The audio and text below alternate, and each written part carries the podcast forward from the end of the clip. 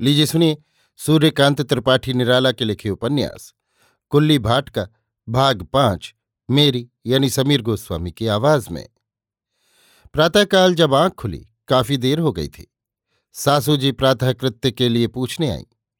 निवृत्त होकर जल पान कर, एक किताब लेकर बैठा कि सासू जी ने कहा, सुबह सूरज की किरण फूटने के साथ कुल्ली आए थे। हमने कहा, अभी सो रहे हैं। उन्होंने फिर आने के लिए कहा है। लेकिन भैया कुल्ली से मिलना जुलना अच्छा नहीं। मैंने कहा, जब वो खुद मिलने के लिए आवेंगे, तब मिलना ही होगा। लेकिन वो आदमी अच्छी नहीं। सासू जी ने गंभीर भाव से कहा तो भी आदमी है इसलिए। हमारा ये मतलब नहीं कि वो सींग वाले हैं। आदमियों में ही आदमी की पहचान होती है।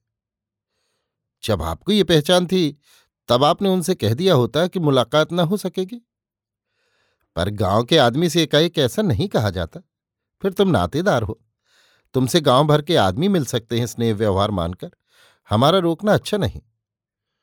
तो क्या आपका कहना है, जब कोई स्नेह व्यवहार मानकर आवे तो मैं ही उसे रोक दिया करूँ? सासू जी अप्रतिभ होकर बोली, नहीं, हमारा ये मतलब नहीं। उसके साथ रहने पर तुम्हारी बदनामी हो सकती है। पर मैंने कहा, मेरे साथ रहने पर उसकी नेकनामी भी हो सकती है। सासू जी मुझे देखती हुई शायद मुझमें स्पष्ट नेकनामी के चिन्ह देखने लगी। इसी समय कुल्ली आए और अवरुद्ध कंठ से आवाज़ दी, जगे! सासू जी की त्योरियों में बल पड़ गए। श्रीमती जी एक दफ़ा इस तरफ़ से उस तरफ़ निकल गईं। मैं शुरू से विरोध के सीधे रास्ते पर चलता रहा हूँ। कुल्ली इतना खतरनाक आदमी क्यों है? जानने की उत्सुकता लिए हुए बाहर निकला। मधुर मुस्किराहट से आत्मीयता जतलाते हुए कुल्ली ने सिर झुकाकर नमस्कार किया। उसे अत्यंत सभ्य मनुष्य के रूप में देखकर मैंने भी प्रति नमस्कार किया। दिन के समय बाहर की बैठक में मेरे रहने का प्रबंध था। पलंग बिछाया जा चुका था। मैं बैठक की तरफ़ चला। पलंग के पास एक खाली चारपाई पड़ी थी। कुल्ली अपनी तरफ़ से उस पर बैठ गए बराबरी की होड़ नहीं की। ये मुझे बहुत अच्छा लगा। पलंग पर बैठकर मैंने अपनी सासू जी को उनके घनिष्ठ संबंध से याद कर लिया। इसी समय पान आए। कुल्ली ने तश्तरी लेकर आदर की दृष्टि से देखते हुए मेरी तरफ़ बढ़ाई। मैंने गौरवपूर्ण गंभीरता से दो बीड़े लिए। आशीर्वाद के स्वर से कुल्ली को भी खाने के लिए कहा। मुस्कुराते हुए कुल्ली ने दो बीड़े ले लिए और तश्तरी चारपाई पर रख दी। फिर बड़ी सभ्य भाषा में बातचीत छेड़ी। बात उसी शहर के इतिहास पर थी। मैं देखता था, कुल्ली मुझे खासतौर से मेरी आँखों को इस तरह देखते हैं, जैसे उनके बहुत बड़े कोई प्रियजन हैं। ये दृष्टि इससे पहले मैंने नहीं देखी थी। मुझे कौतूहल तो था, पर भीतर से अच्छा लगता था।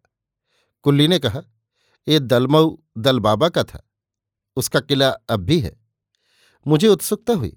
मैंने पूछा, क्या किला अब भी है? हाँ गंभीर स्वर से कुल्ली ने उत्तर दिया, लेकिन अब टूटकर ढह गया है।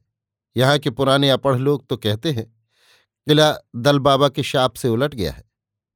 जौनपुर के शाह से लड़ाई हुई थी, बरेली के बल और दलमऊ के दल मिलकर शाह से लड़े थे। यहाँ से कुछ दूर पर वो जगह है, जहाँ अब भी मेला लगता है। यहाँ की जगह और किले पर फिर मुसलमानों का अधिकार हुआ। शाह की कब्र यहाँ है, एक बार है दरी भी है, मकनपुर में। बहुत पहले ये जगह कन्नौज के अधीन थी। जयचंद का झोंपड़ा यहाँ है, चौरासी के उस तरफ़। ये इतनी ऐतिहासिक जगह है, सुनकर मैं पुलकित हो गया। ऐसी जगह ससुराल देने के कारण परमपिता को धन्यवाद दिया। मन में इतनी महत्ता आ गई, जैसे मेरी श्रीमती जी दल की ही दुहिता रही हों। मैं विच्छुरित आनंद की दृष्टि से कुल्ली को देखने लगा। कुल्ली ने कहा, यहाँ घाट भी कई देखने लायक हैं। राजा टिकईत राय का घाट तो बड़ा ही सुंदर है। मेरी ससुराल के संबंध में एक साथ इतने नाम आएँगे, मेरा स्वप्न में भी जाना न था। मैं एक विशिष्ट व्यक्ति की तरह गंभीर होकर बैठा। मुस्कुराकर कुल्ली ने कहा, यहाँ और भी घाट हैं, मठ और मंदिर। बहुत पुरानी जगह है, उजड़ी बस्ती। देखने लायक है। मैं देखूँगा। मनी मन ससुराल वालों को इतर विशेष कहते हुए मैंने कहा। कुल्ली ने कहा, जब चलिए आपको ले चलो। इस वक्त तो धूप हो गई है। शाम को चलें तो चलकर किला देखाइए। मैंने सम्मति दी। कुल्ली ने कहा, मैं चार बजे आऊँगा। यहाँ आदमी भी बहुत बड़े बड़े हो गए हैं, जैसे मेरे वंश के कुल्ली ने कुछ कवियों के नाम गिनाए। मैंने उन्हें भी बड़ी इज़्ज़त से मन में जगह दी। कुछ देर बाद कुल्ली उसी तरह आँखें देखते हुए नम्रतापूर्वक नमस्कार कर विदा हुए। मैं बैठा सोचता रहा, दुनिया कैसी दुरंगी है। इस आदमी के लिए उसकी कितनी मंद धारणा है। बैठ का निराला देखकर सासू जी भीतर आईं। पहले कई बार शंकित दृष्टि से झाँक झाँक कर चली गई थीं। आते ही हृष्ट चित्त से पूछा, कुल्ली चले गए? गंभीर होकर मैंने कहा हाँ आज की बातचीत से तो मुझे वो बड़े अच्छे आदमी मालूम दिए। एक क्षण के लिए सासू जी फिर शंकित हो गईं। फिर मुझसे कहा, तुमने रामायण तो पढ़ी होगी? यद्यपि मैं लड़की नहीं कि पतिदेव की आँखों में पढ़ी लिखी उतर जाने की गरज से रामायण भर पढ़ी है। फिर भी रामायण की बातें मुझे मालूम है और आपके सामने परीक्षा ही देनी है तो कहता हूँ, कुल्ली रावण या कुंभकर्ण नहीं है, ये मैं समझ गया हूँ।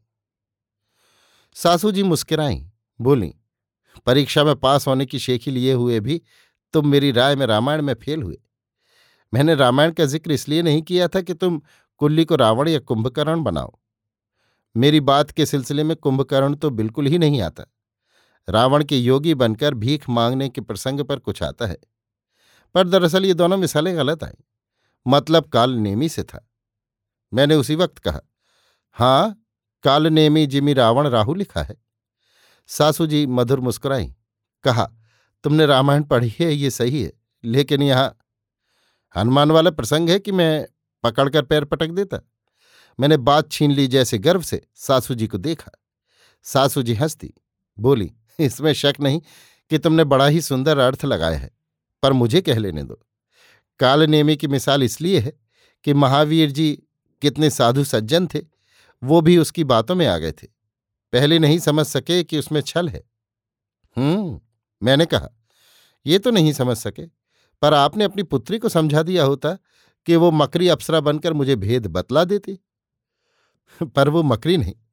न मकरी की तरह उसने तुम्हें पकड़ा है, और जबकि उस तरह नहीं पकड़ा, तब मरकर, अप्सरा बनकर भेद बतलाने की उसे आवश्यकता नहीं हुई। परंतु तुम अगर उसे मारकर ये भेद जानना चाहोगे तो हत्या ही तुम्हारे हाथ लगेगी। सासू जी के ज्ञान पर मुझे आश्चर्य हुआ, खास तौर से इसलिए कि उनकी बात का कोई तात्पर्य मेरी समझ में नहीं आया। कुल्ली वाली चारपाई पर बैठी हुई सासू जी ने स्नेह कंठ से मुझसे पूछा तुम्हारी और कुल्ली की क्या बातचीत हुई? उच्छवसिन होकर मैं कुल्ली की आकर्षक बातचीत कहने लगा।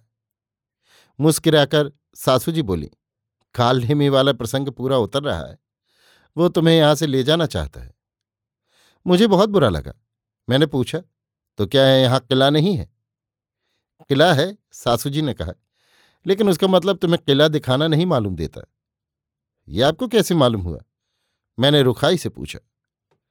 इस तरह की कुल्ली के हथखंडे हमें मालूम है।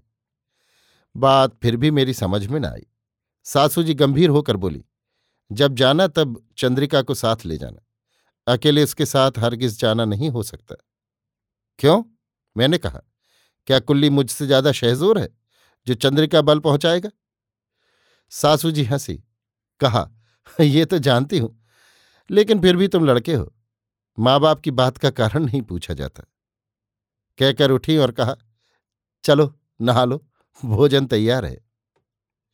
अभी आप सुन रहे थे सूर्यकांत त्रिपाठी निराला के उपन्यास, कुल्ली भाट का भाग पाँच, मेरी यानी समीर गोस्वामी की आवाज़ में।